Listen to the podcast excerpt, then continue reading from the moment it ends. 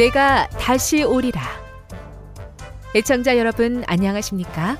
여기는 AWR 희망의 소리 한국어 방송입니다. 본 방송은 천국 복음을 온 세상에 전파하기 위해 제7일 안식일 예수재림교회가 설립한 세계 방송망입니다. AWR 희망의 소리는 유럽, 라틴 아메리카, 아프리카, 러시아, 아시아의 방송망을 통해 전 세계에 복음을 전파하고 있습니다. AWR 아시아 희망의 소리 방송국은 한국어 방송을 매일 8시간씩 송출하고 있습니다.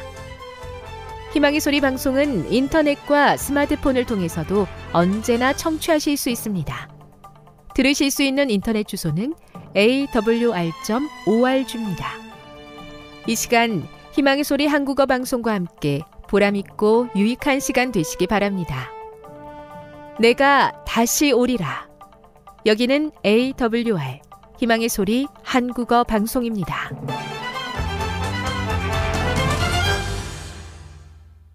주파수 안내입니다.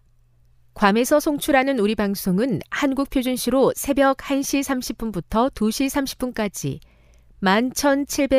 11,755kHz로 새벽 2시 30분부터 3시 30분까지, 3시 30분부터 4시 30분까지 15,530kHz로 새벽 5시부터 6시까지 9,890kHz로 4회에 걸쳐 송출하고 있습니다. 스리랑카에서 송출하는 우리 방송은 한국 표준시로 밤 9시부터 10시까지 15,530kHz로 우즈베키스탄에서는 새벽 3시부터 4시까지, 새벽 4시부터 5시까지 9,760kHz로 타지키스탄에서는 밤 9시부터 10시까지 15,255kHz로 송출하고 있습니다. 애청자 여러분의 많은 청취 바랍니다.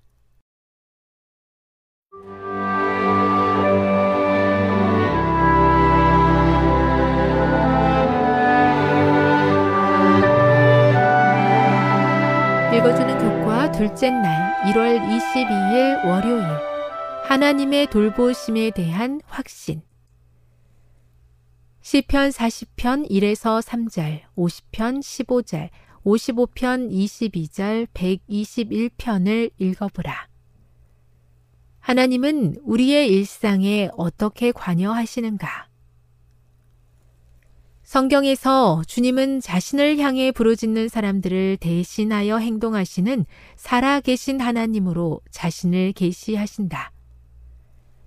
시편 기자는 주님께서 항상 내 앞에 계신다고 말한다. 그러므로 그는 하나님을 신뢰하고 그분을 부른다.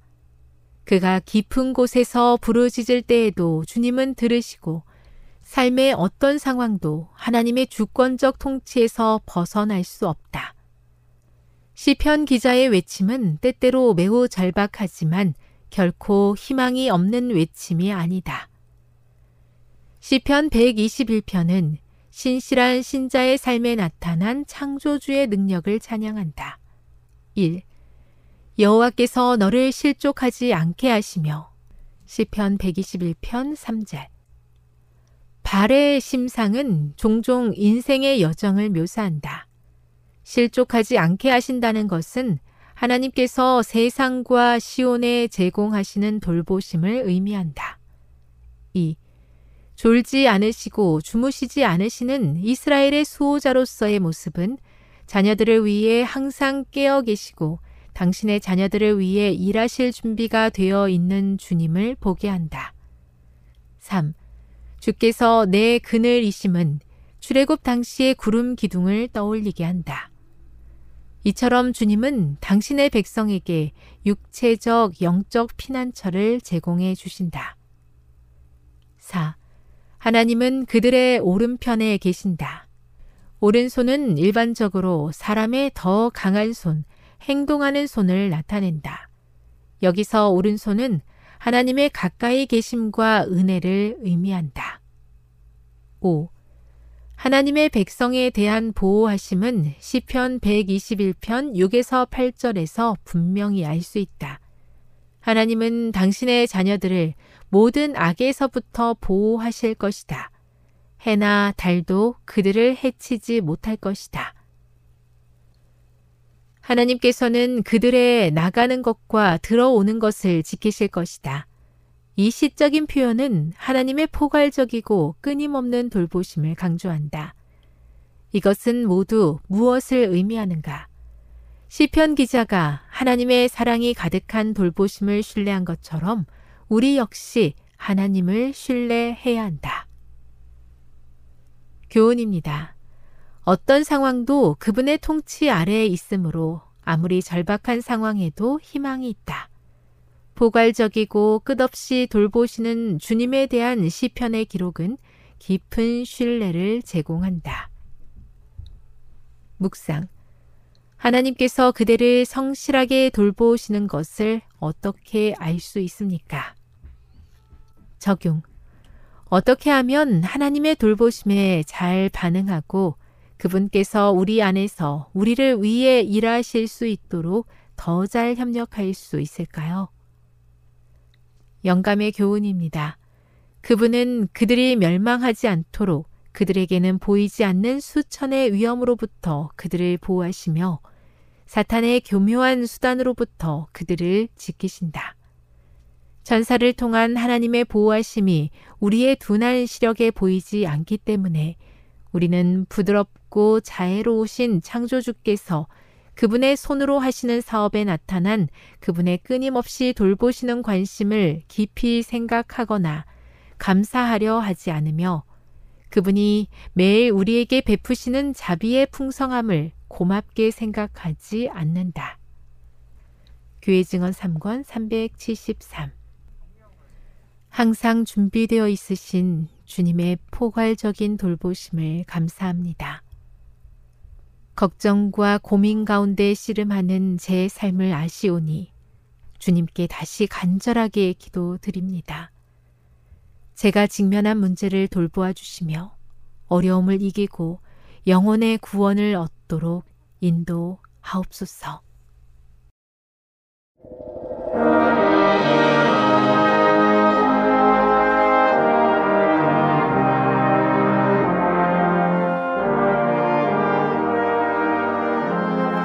희망의 소리 청취자 여러분, 안녕하십니까? 신명기 다시 읽기 세 번째 시간입니다.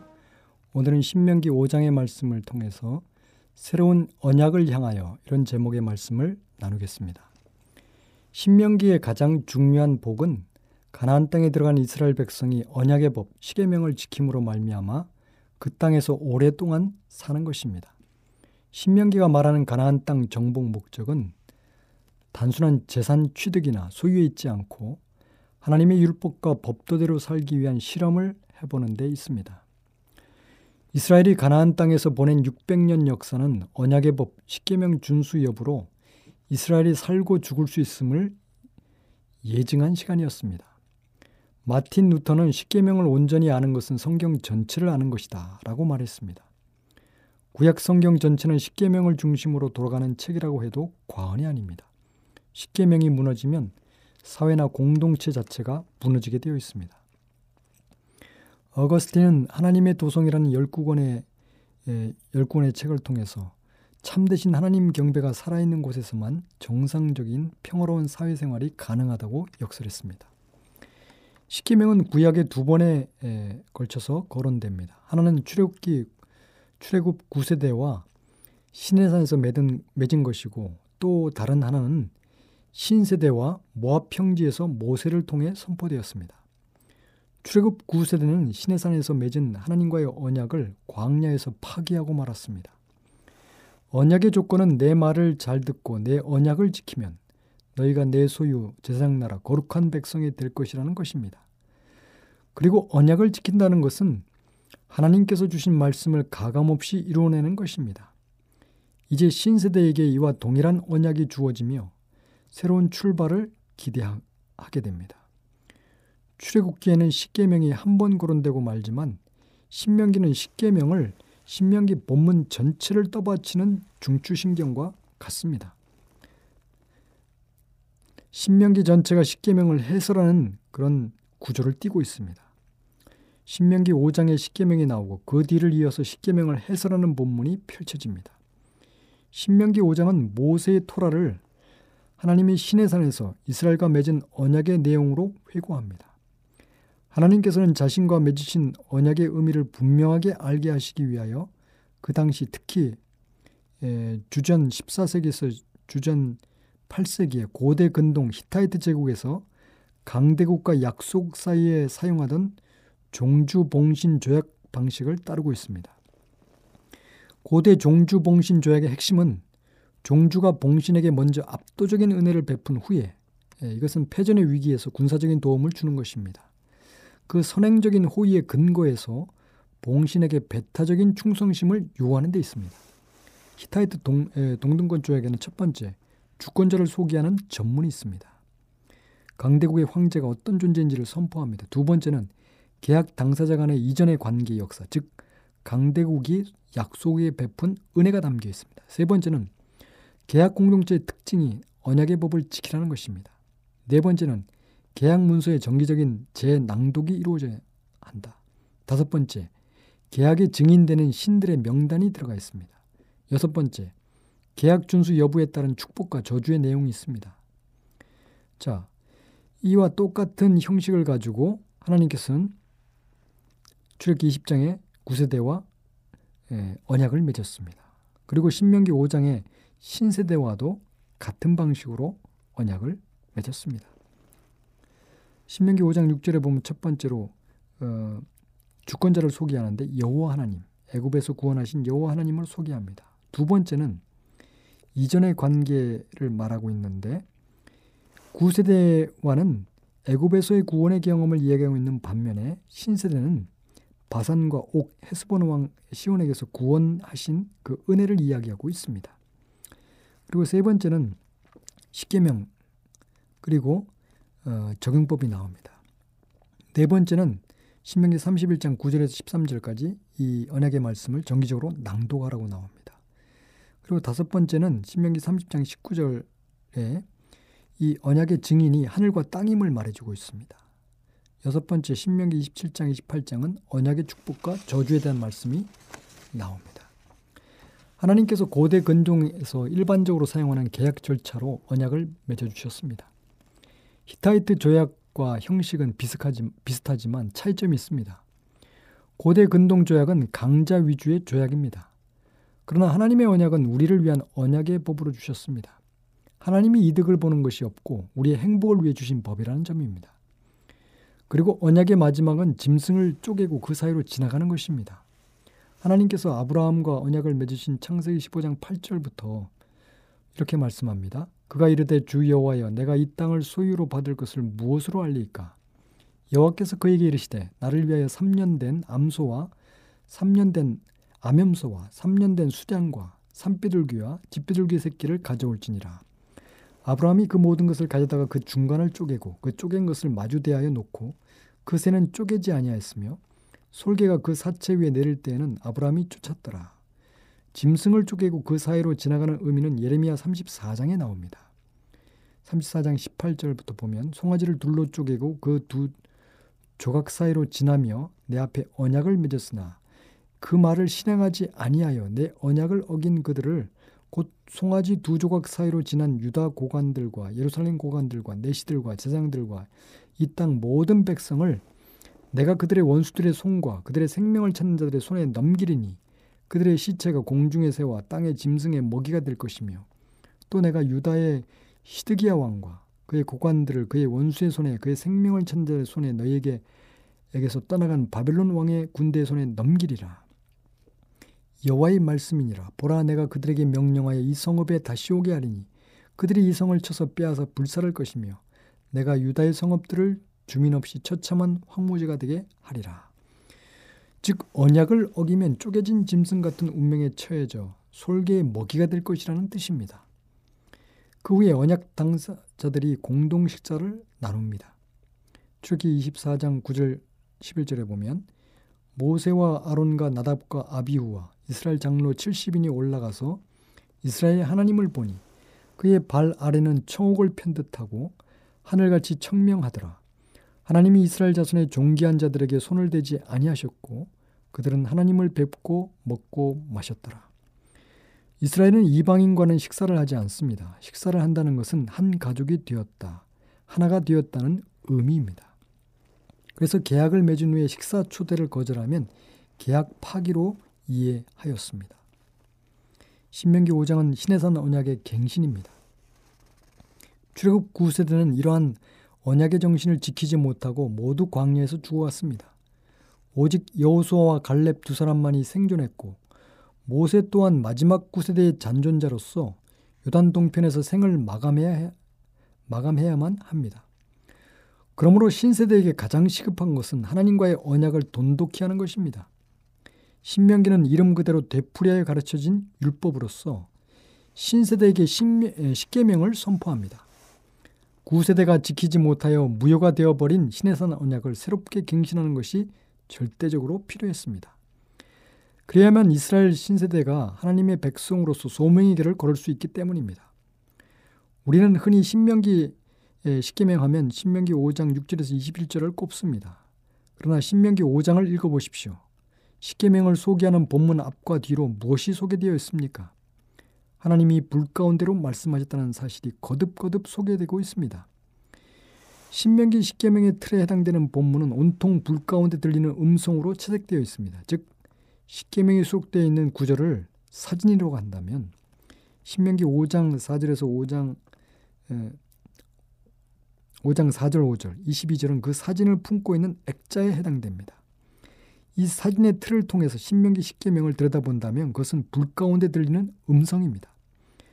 9세대와 맺은 신해산 언약에서는 불 가운데라는 용어는 단 한 번만 등장합니다. 출애굽기 19장 18절입니다. 그러나 신명기는 불 가운데라는 용어가 계속해서 등장합니다. 왜 신명기는 불 가운데라는 말을 반복합니까? 9세대는 불 가운데 임하신 하나님의 음성을 직접 들었습니다. 그러나 직접 경험하지 않은 신세대에게는 모세가 그 시대에서 나타났던 엄청난 하나님의 위력을 생생하게 살려내기 위해서입니다. 모세는 입술의 말로 활활 타오르는 시내산을 살려내고 있습니다. 여러분, 설교자의 사명이 무엇입니까? 설교자의 사명은 시내산의 말씀과 갈보리의 구속을 성령의 능력으로 생생하게 살려내는 것입니다. 왜 모세가 이렇게 생생하게 시내산을 살려내려고 합니까? 하나님의 말씀 속에 생명이 담겨있고 그 말씀을 지키는 여부에 이스라엘 생사가 달렸기 때문입니다. 그런데 이 언약의 법을 지킬 수 있는 원동력은 무엇입니까? 과거에 베푸신 은혜입니다. 그래서 신명기 5장 7절에서 21절에 이스라엘이 지켜야 할 법을 말씀하시기 전에 그 서론에 해당되는 신명기 5장 6절에 하나님과 이스라엘의 이전 관계를 확인해주고 계십니다. 이것이 이스라엘의 정체성이자 근본이며 순종의 원동력입니다. 알렉스 헤일리가 쓴 흑인 문학의 고전인 뿌리를 아실 것입니다. 흑인 작가 알렉스 헤일리는 이 글을 통하여 그의 조상 쿤타 킨테로부터 자신의 이르기까지 7대에 거친 흑인 노예의 가족사를 사회고발적인 시각에서 그려냈습니다. 헤일리는 어린 시절 할머니가 들려준 노예 이야기를 듣고 자기 정체성을 찾기 위해 10년 동안 50만 마일을 여행하면서 자기 혈통을 확인해갑니다. 눈물을 뿌리며 확인한 자신의 근본을 헤일리는 뿌리라는 제목으로 온 세상에 알렸습니다. 신명기 5장 6절은 이스라엘의 뿌리가 무엇임을 밝히고 그 근거에서 이스라엘이 헤쳐가야 할 방향을 찾고 있습니다. 이스라엘의 뿌리는 나는 너를 애굽 땅 종되었던 집에서 인도하여낸 너희 하나님 여호와니라 입니다. 하나님은 이스라엘에게 자유를 주신 분이십니다. 이스라엘은 하나님과의 언약을 맺기 전에 애굽에서 종으로 살았던 자들입니다. 그랬던 이스라엘을 하나님이 자유인으로 만들어주셨습니다. 그 하나님이 이스라엘의 뿌리입니다. 그 하나님의 구원의 은혜 위에 십계명이 선포되고 있습니다. 신명기의 십계명의 배열 구조를 살펴보겠습니다. 신명기 5장 7절에서 21절은 히브리 원문으로 읽어보면 제1계명에서 제5계명까지는 하나씩 설명합니다. 다시 말해 계명을 거론할 때 각 계명 맨 앞에 아무런 접속사가 나오지 않습니다. 야훼 하나님 외에는 다른 신을 두지 말라 7절, 아무 형상이든지 우상으로 만들어 섬기지 말라 8절 10절, 여호와 하나님의 이름을 헛되이 하지 말라 11절, 안식일을 지켜라 12에서 15절, 부모를 공경하라 16절. 그런데 6계명부터 10계명까지는 하나로 묶어서 설명합니다. 제6계명을 말한 다음부터는 10계명에 이를 때까지 각 계명을 시작할 때마다 그 앞에 그리고라고 하는 히브리 접속사를 의도적으로 집어넣습니다. 그것을 우리말로 옮긴다면 살인하지 말고, 간음하지 말고, 도둑질하지 말고, 거짓 증거하지 말고, 내 이웃의 아내를 탐내지 말라는 식입니다. 17에서 21절 본문에 이 같은 내용을 정리해보면 첫 번째, 하나님 예배. 두 번째, 하나님의 이름. 세 번째, 안식일. 네 번째, 부모 공경. 다섯 번째, 사회생활입니다. 즉, 신명기 10계명의 처음 두 항목은 하나님과의 관계에 관한 가르침입니다. 나중에 두 항목은 이웃과의 관계, 부모, 사회생활에 관한 가르침입니다. 이 두 항목 가운데 안식일에 대한 규정이 자리 잡고 있습니다. 즉 하나님에 대한 계명과 이웃에 대한 계명 그 사이에 5장 12절에서 15절까지 안식일 계명이 들어가 있는 것입니다. 즉 신명기의 10계명은 안식일 중심의 가르침입니다. 하나님을 사랑하는 계명과 이웃을 사랑하는 계명을 잇는 다리 역할을 하는 계명이 안식일 계명입니다. 안식일 계명은 신명기 10계명에서 중앙을 차지하고 있습니다. 그래서 많은 학자들은 신명기 10계명을 안식일 10계명이라고도 이렇게 부릅니다. 출애굽기 20장 8절에서 11절의 안식일 계명이 하나님의 창조사역의 기념으로서 안식일의 계명을 지키라고 말씀하시는 반면에 신명기는 여호와의 출애굽 구원의 사건을 근거해서 안식일을 기억하여 지킬 것을 강조하고 있습니다. 혼돈과 어둠의 세력을 밀쳐내고 천지를 창조하신 하나님의 사역을 기억하는 출애굽기 안식일 계명과 달리 신명기는 애굽의 노예 상태에서 구원하신 하나님을 기억하는 차원에서 안식일을 지키라고 권면합니다. 출애굽의 구원의 기억을 생생하게 살려냄으로써 공동체의 모든 구성원들을 억압적인 노동으로부터 해방시키라고 명령합니다. 특히 종과 노비 그리고 광범위한 농장을 가진 부유계층의 탐욕과 우상숭배적인 성취주의를 경계하고 있습니다. 안식일 계명은 하나님을 인간 생존의 근본이자 중심에 둠으로써 노동과 일을 우상화시키는 것을 막고 하나님 은총을 절대적인 가치로 높이고 그 하나님을 바라보는 예배의 기별을 담고 있습니다. 지금 여러분께서는 AWR 희망의 소리 한국어 방송을 듣고 계십니다.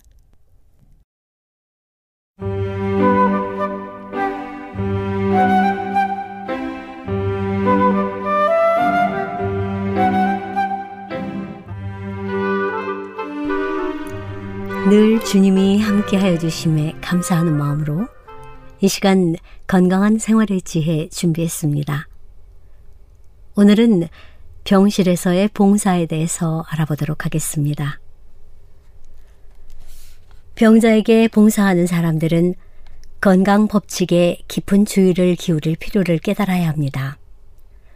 어떤 곳에서보다도 병실에서 이 법칙에 순종하는 것이 가장 중요합니다. 간병하는 사람들이 작은 일에 성실하게 할 때 이것보다 큰 감화를 끼칠 수 있는 곳은 없습니다.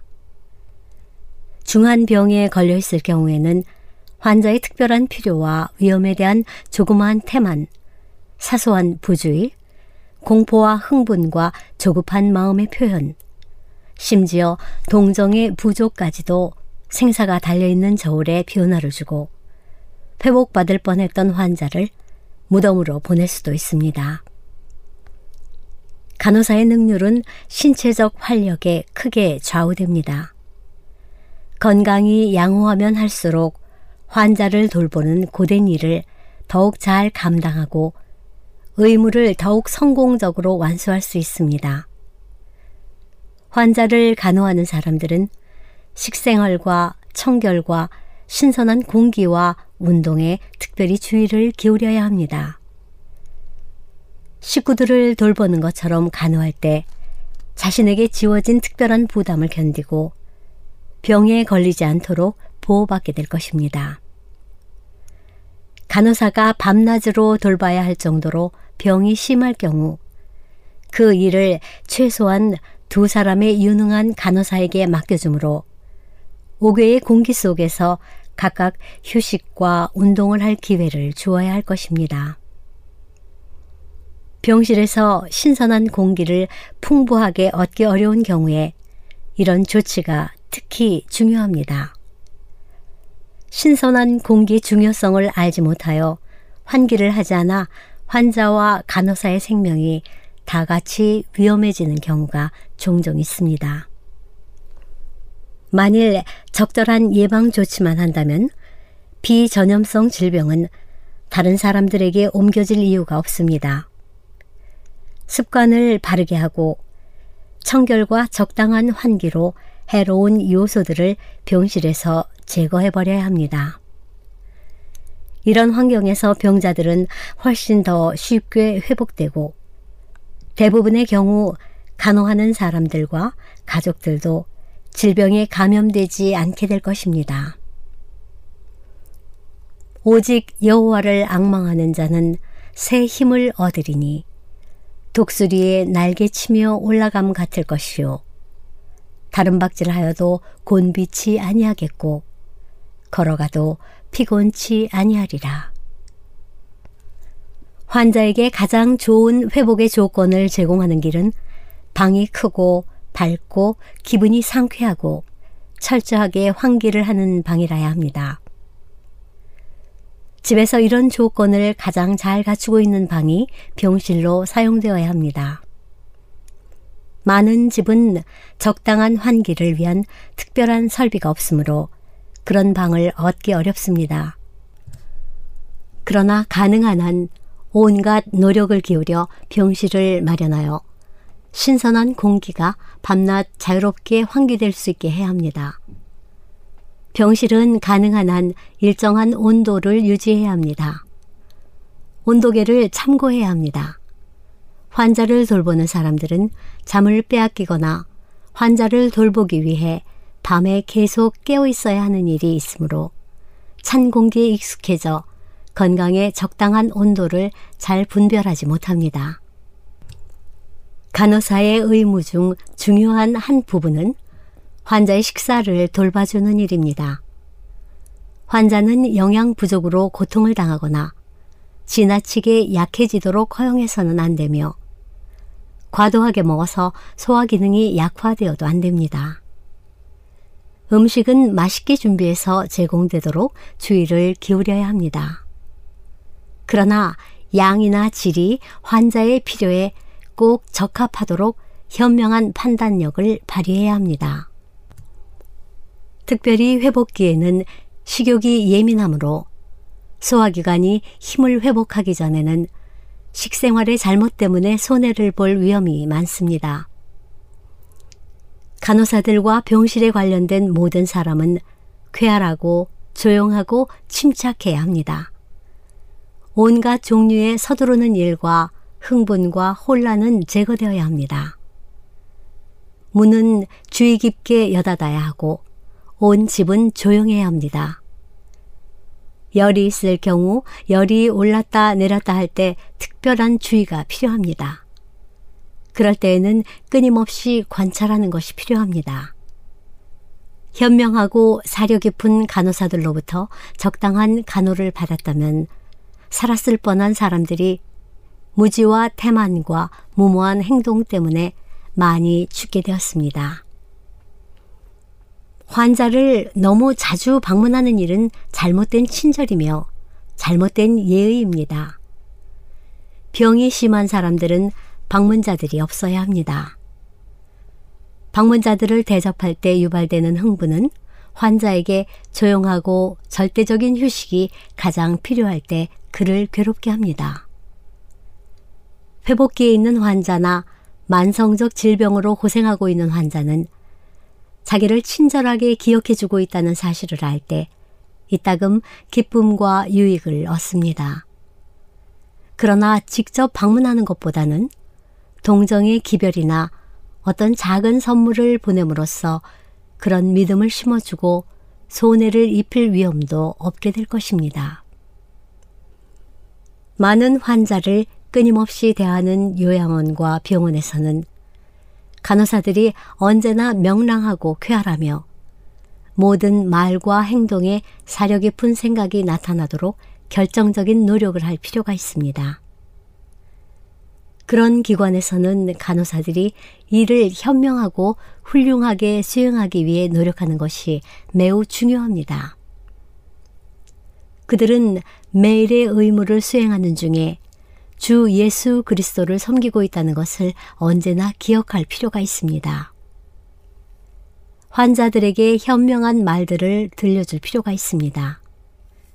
간호사들은 고통 중에 있는 사람들을 깨우치고 도와줄 수 있는 자격을 갖추기 위해 날마다 성경을 공부해야 합니다. 앓고 있는 사람들이 간호받고 있는 방에는 하나님의 천사들이 있습니다. 그러므로 치료해주는 사람의 영혼을 두르고 있는 분위기는 순결하고 우아해야 합니다. 의사들과 간호사들은 그리스도의 원칙을 간직해야 합니다. 그들의 생애에서 그분의 선행이 나타나야 합니다. 그렇게 될 때 그들은 자신의 행동과 말로써 환자들을 구주께 인도하게 될 것입니다. 의의 공효는 화평이요 의의 결과는 영원한 평안과 안전이라. 내 백성이 화평한 집과 안전한 거처와 조용히 쉬는 곳에 있으려니와. 그리스도인 간호사는 건강의 회복을 위해 치료해주는 동안 육체와 심령을 다 같이 치료해주시는 그리스도께 환자들을 즐거운 마음으로 또한 성공적으로 이끌게 될 것입니다. 여기서 조금 저기서 조금 나타낸 생각들이 영향을 발휘할 것입니다. 나이 많은 간호사는 환자들의 주의를 그리스도께 이끌 수 있는 유리한 기회를 놓쳐서는 안 됩니다. 그들은 언제나 육적 치료와 영적 치료를 동시에 할 수 있는 준비를 갖추고 있어야 합니다. 간호사들은 치료를 받아야 할 사람에게 가장 친절하고 부드러운 태도로 하나님의 율법을 어기는 일을 그쳐야 한다고 가르쳐야 합니다. 환자는 죄악의 생애를 선택하는 일을 그쳐야 합니다. 그리스도께서는 악행을 그치고 바르게 생활하는 법을 배우는 사람들에게 성령을 통하여 치료하는 힘을 주십니다. 지금까지 건강한 생활의 지혜였습니다.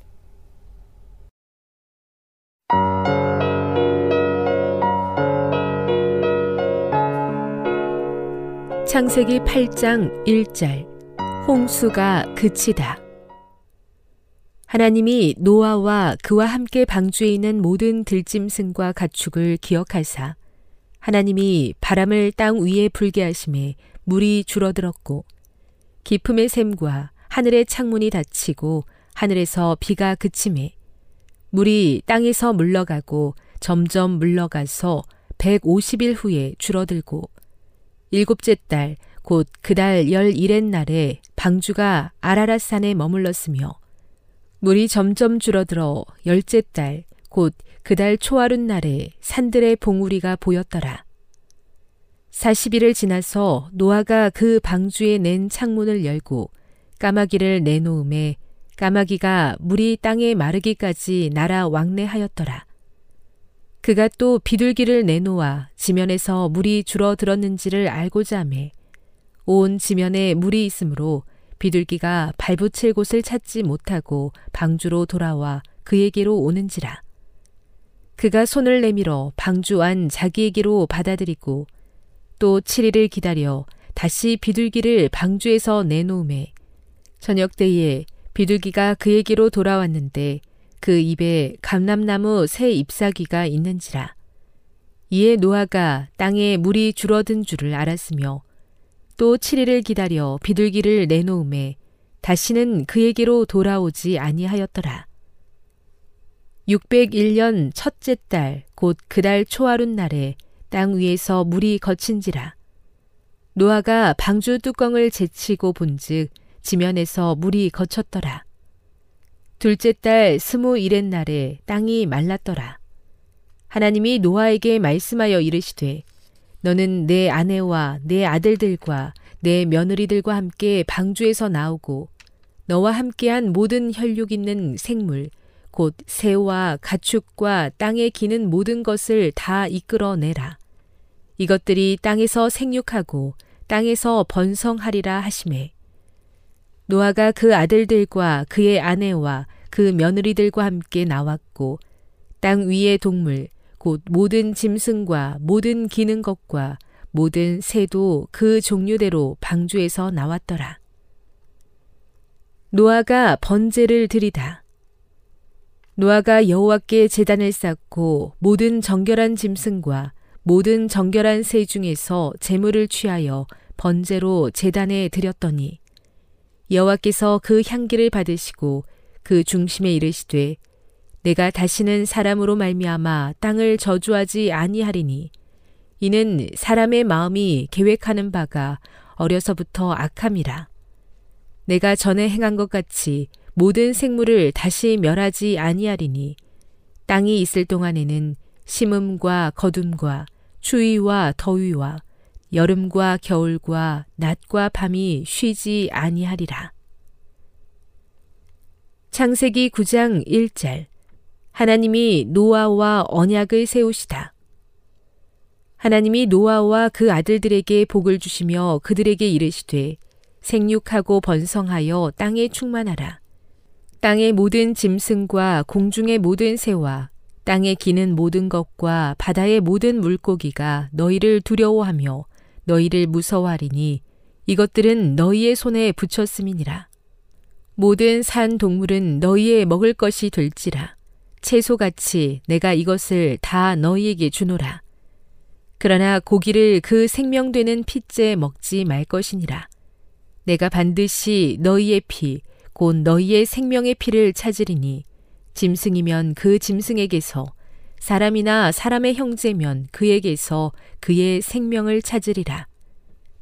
다른 사람의 피를 흘리면 그 사람의 피도 흘릴 것이니 이는 하나님이 자기 형상대로 사람을 지으셨음이니라. 너희는 생육하고 번성하며 땅에 가득하여 그 중에서 번성하라 하셨더라. 하나님이 노아와 그와 함께한 아들들에게 말씀하여 이르시되 내가 내 언약을 너희와 너희 후손과 너희와 함께한 모든 생물 곧 너희와 함께한 새와 가축과 땅의 모든 생물에게 세우리니 방주에서 나온 모든 것 곧 땅의 모든 짐승에게니라. 내가 너희와 언약을 세우리니 다시는 모든 생물을 홍수로 멸하지 아니할 것이라. 땅을 멸할 홍수가 다시 있지 아니하리라. 하나님이 이르시되 내가 나와 너희와 민 너희와 함께하는 모든 생물 사이에 대대로 영원히 세우는 언약의 증거는 이것이니라. 내가 내 무지개를 구름 속에 두었나니 이것이 나와 세상 사이의 언약의 증거니라. 내가 구름으로 땅을 덮을 때에 무지개가 구름 속에 나타나면 내가 나와 너희와 및 육체를 가진 모든 생물 사이에 내 언약을 기억하리니 다시는 물이 모든 육체를 멸하는 홍수가 되지 아니할지라. 무지개가 구름 사이에 있으리니 내가 보고 나 하나님과 모든 육체를 가진 땅의 모든 생물 사이에 영원한 언약을 기억하리라. 하나님이 노아에게 또 이르시되 내가 나와 땅에 있는 모든 생물 사이에 세운 언약의 증거가 이것이라 하셨더라. 노아와 그 아들들. 방주에서 나온 노아의 아들들은 셈과 함과 야벳이며 함은 가나안의 아버지라. 노아의 이 세 아들로부터 사람들이 온 땅에 퍼지니라. 노아가 농사를 시작하여 포도나무를 심었더니 포도주를 마시고 취하여 그 장막 안에서 벌거벗은지라. 가나안의 아버지 함이 그의 아버지의 하체를 보고 밖으로 나가서 그의 두 형제에게 알리매 셈과 야벳이 옷을 가져다가 자기들의 어깨에 메고 뒷걸음쳐 들어가서 그들의 아버지의 하체를 덮었으며 그들이 얼굴을 돌이키고 그들의 아버지의 하체를 보지 아니하였더라. 노아가 술이 깨어 그의 작은 아들이 자기에게 행한 일을 알고 이에 이르되 가나안은 저주를 받아 그의 형제의 종들의 종이 되기를 원하노라 하고 또 이르되 셈의 하나님 여호와를 찬송하리로다. 가나안은 셈의 종이 되고 하나님이 야벳을 창대하게 하사 셈의 장막에 거하게 하시고 가나안은 그의 종이 되게 하시기를 원하노라 하였더라. 홍수 후에 노아가 350년을 살았고 그의 나이가 950세가 되어 죽었더라. 창세기 10장 1절 노아의 아들들의 족보. 노아의 아들 셈과 함과 야벳의 족보는 이러하니라. 홍수 후에 그들이 아들들을 낳았으니 야벳의 아들은 고멜과 마곡과 마대와 야완과 두발과 메섹과 디라스요. 고멜의 아들은 아스그나스와 리밧과 도갈마요.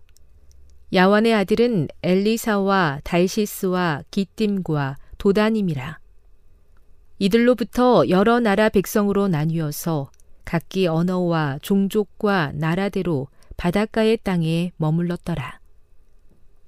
함의 아들은 구스와 미스라임과 붓과 가나안이요. 구스의 아들은 스바와 하윌라와 삽다와 라마와 삽드가요. 라마의 아들은 스바와 드단이며 구스가 또 니므롯을 낳았으니 그는 세상의 첫 용사라. 그가 여호와 앞에서 용감한 사냥꾼이 되었으므로 속담에 이르기를 아문은 여호와 앞에 니므롯같이 용감한 사냥꾼이로다 하더라. 그의 나라는 시날 땅의 바벨과 에렉과 아갓과 갈레에서 시작되었으며 그가 그 땅에서 아수르로 나아가 니느웨와 르호보딜과 갈라와 및 니느웨와 갈라 사이에 레센을 건설하였으니 이는 큰 성읍이라. 미스라임은 루딤과 아나밈과 르하빔과 납두힘과 바드루심과 가슬루힘과 갑도림을 낳았더라. 가슬루임에게서 블레셋이 나왔더라. 가나안은 장자 시돈과 헷을 낳고 또 여부스 족속과 아모리 족속과 기르가스 족속과 히위 족속과 알가 족속과 신 족속과 아르와 족속과 스말 족속과 하마 족속을 낳았더니 이후로 가나안 자손의 족속이 흩어져 나아갔더라. 가나안의 경계는 시돈에서부터 그라를 지나 가사까지와 소돔과 고모라와 아드마와 스보임을 지나 라사까지였더라. 이들은 함의 자손이라. 각기 족속과 언어와 지방과 나라대로였더라. 셈은 에벨 온 자손의 조상이요 야벳의 형이라. 그에게도 자녀가 출생하였으니 셈의 아들은 엘람과 아수르와 아르박삭과 룻과 아람이요. 아람의 아들은 우스와 훌과 게델과 마스며 아르박삭은 셀라를 낳고 셀라는 에벨을 낳았으며 에벨은 두 아들을 낳고 하나의 이름을 벨렉이라 하였으니 그때에 세상이 나뉘었으며 벨렉의 아우의 이름은 욕단이며 욕단은 알모닷과 셀렙과 하살마웻과 예라와 하도람과 우살과 디글라와 오발과 아비마엘과 스바와 오빌과 하윌라와 요밥을 낳았으니 이들은 다 욕단의 아들이며 그들이 거주하는 곳은 메사에서부터 스발로 가는 길의 동쪽 산이었더라. 이들은 셈의 자손이니 그 족속과 언어와 지방과 나라대로였더라. 이들은 그 백성들의 족보에 따르면 노아 자손의 족속들이요 홍수 후에 이들에게서 그 땅의 백성들이 나뉘었더라.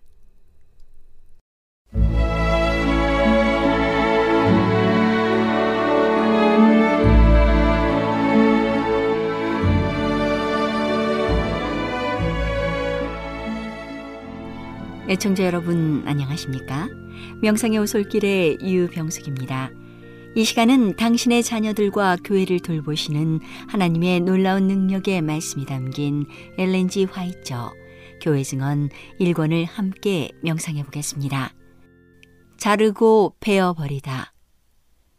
그곳의 지도적 위치에 있는 의사는 그의 환자가 그의 판단이 완전하되 심지어 하나님의 판단만큼이나 완전하다고 믿기를 바란다.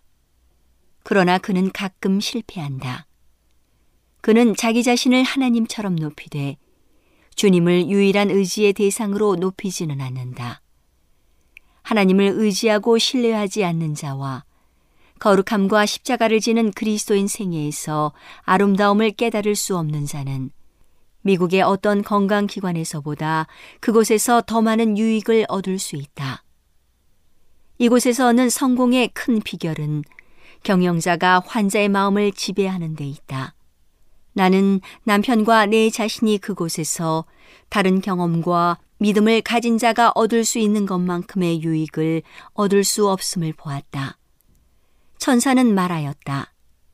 하나님께서는 특별한 사업을 하기 위하여 특별한 목적으로 택함받은 당신의 종의 마음이 어떤 살아있는 인간에 의하여 지배되도록 계획하지 않으셨다. 왜냐하면 그것은 하나님만이 가지신 대권이기 때문이다. 우리가 어떤 곳에 있는 동안 하나님의 천사들이 우리를 지켜주었다. 그들은 우리 주변에 있으면서 매시간 우리를 붙들어 주었다. 그러나 우리가 유익을 받거나 유익이 될 수도 없는 때가 왔다. 그러자 그곳에서 우리와 함께 머물러 있던 빛의 구름이 떠나갔다. 우리는 그곳을 떠나서 빛의 구름이 머물러 있는 로체스터의 형제에게 감으로써만 휴식을 발견할 수 있었다. 나는 하나님께서 여러 가지 이유로 우리를 그곳으로 가게 하고자 하심을 보았다. 그곳에서의 우리의 처신, 우리가 드린 열렬한 기도, 하나님을 분명히 의지한 우리의 신뢰, 고난 중에서도 우리를 고무시킨 쾌활한 정신과 용기와 희망과 믿음은 하나의 가마력이 되고 쾌락을 사랑하는 자가 전혀 알지 못하는 능력과 행복의 근원을 그리스도인이 소유하고 있다는 사실을 모든 사람에게 알려주는 증거가 되었다. 하나님께서는 우리가 그곳에서 모든 사람에게 가마를 끼칠 수 있게 하셨다. 그리하여 지금 그곳에 있는 환자가 제각기 다른 그들의 가정으로 장차 흩어져가면 우리의 활동이 그들에게 다시 주목의 대상으로 떠오르게 되어 우리가 공격을 받게 될 때 최소한 어떤 사람은 우리를 옹호하는 자가 될 것이다. 다시 어떤 곳으로 갈 때 주님께서는 우리가 우호적인 형제 자매에게 둘려있던 배틀크릭에서 얻을 수 없었던 경험을 통하여 우리에게 유익을 얻게 하실 것이었다. 우리는 주님을 의지하고 그분만을 신뢰하는 대신에 그들을 의지하지 않도록 그들과 헤어지지 않으면 안 된다. 하나님으로부터 거의 고립된 채 우리는 세상의 모든 도움에서 끊어진 가운데서 하나님만을 바라보도록 인도되었다. 그렇게 함으로 우리는 그곳으로 가지 않았으면 얻을 수 없었던 경험을 얻게 되었다. 남편의 용기와 희망이 흔들리기 시작하자 우리는 그곳에서 아무에게도 유익을 줄 수 없었고 그곳에 더 있는다 해도 유익을 얻을 수도 없었다. 나의 남편이 그의 힘을 빼앗긴 상태에서 거기에 머물러 있지 않고 자신의 연약한 상태로 그의 고통을 감당하여 도와줄 형제교로 가게 되는 것이 하나님의 뜻이었다. 고통 중에 하나님의 백성과 분리되어 있는 동안 우리는 반성하고 주의 깊이 지난날의 생애를 돌아보고 우리의 실수와 잘못을 깨닫고 우리 스스로를 하나님 앞에 낮추고 고백과 겸비와 빈번하고 열렬한 기도로 그분의 얼굴을 찾을 기회를 갖게 되었다. 적극적인 활동에 종사하고 다른 사람들의 짐을 지고 많은 염려에 눌려 있는 동안 우리는 반성하고 주의 깊이 과거를 돌아볼 시간을 찾거나 하나님께서 우리에게 배울 필요가 있다고 보신 교훈을 배울 수는 없었다. 그때 나는 우리가 어떤 곳에 있을 동안 하나님께서 당신의 백성의 간구에 응답하시고 그들의 기도에 응답하여 남편의 건강을 회복시켜 줌으로써는 그분의 이름이 영화롭게 될 수 없음을 보았다. 그렇게 되면 그분의 능력이 흑암의 능력과 연합하는 것과 같을 것이었다. 만일 그분께서 남편을 회복시키는 일에 당신의 능력을 나타내시기를 기뻐하셨을 것 같으면 하나님께로 돌아가야 할 영광을 의사가 취하였을 것이다. 천사는 말했다. 하나님께서는 당신의 종의 건강을 회복시킴으로 영광을 받으실 것이다. 하나님께서는 당신의 종의 기도를 들으셨다. 그분의 팔은 고통 중에 있는 당신의 종에게 뻗쳐 있다. 하나님께서 그 형편을 아심으로 비록 고통 중에 있을지라도 그는 자신의 두려움과 걱정과 의심과 불신을 버리고 그를 긍휼히 여기고 사랑하고 돌보시는 위대하고 자비하신 하나님을 조용히 신뢰해야 한다. 그는 원수와 싸우게 될 것이다. 그러나 원수보다 더 강한 힘이 그를 돌봐주심으로 두려워할 필요가 없다는 것을 기억하고 언제나 위로를 받아야 한다. 하나님께서 기꺼이 주시고자 한 증거를 믿음으로 의지하라. 그리하면 그는 하나님 안에서 영광스럽게 승리할 것이다. 나는 주님께서 그분의 사업과 관련되어 장차 우리에게 가장 가치 있게 될 경험을 허락하고 계심을 보았다. 우리는 이 지상 역사의 마지막 장면 중에 있는 엄숙한 시기에 살고 있다. 그러나 하나님의 백성들은 깨어있지 않다. 오늘은 당신의 자녀들과 교회를 돌보시는 하나님의 놀라운 능력의 말씀이 담긴 엘렌 G. 화이트 교회 증언 1권을 함께 명상해 보았습니다. 명상의 오솔길이었습니다.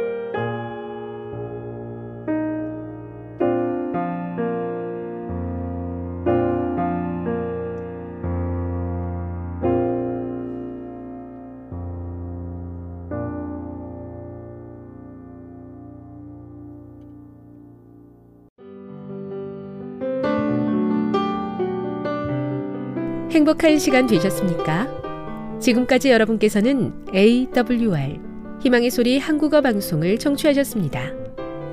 방송을 청취하시고 문의를 원하시는 분은 우편번호 02461 대한민국 서울시 동대문구 이문로 1길 11 희망의 소리 방송부 앞으로 편지나 엽서를 보내주시거나 지역번호 02-3299-5296-8번으로 전화주시기 바랍니다. 지금까지 함께해 주신 애청자 여러분들께 감사드립니다. 애청자 여러분, 다음 이 시간까지 하나님 안에서 늘 평안하십시오. 감사합니다. 내가 다시 오리라. 여기는 AWR, 희망의 소리 한국어 방송입니다.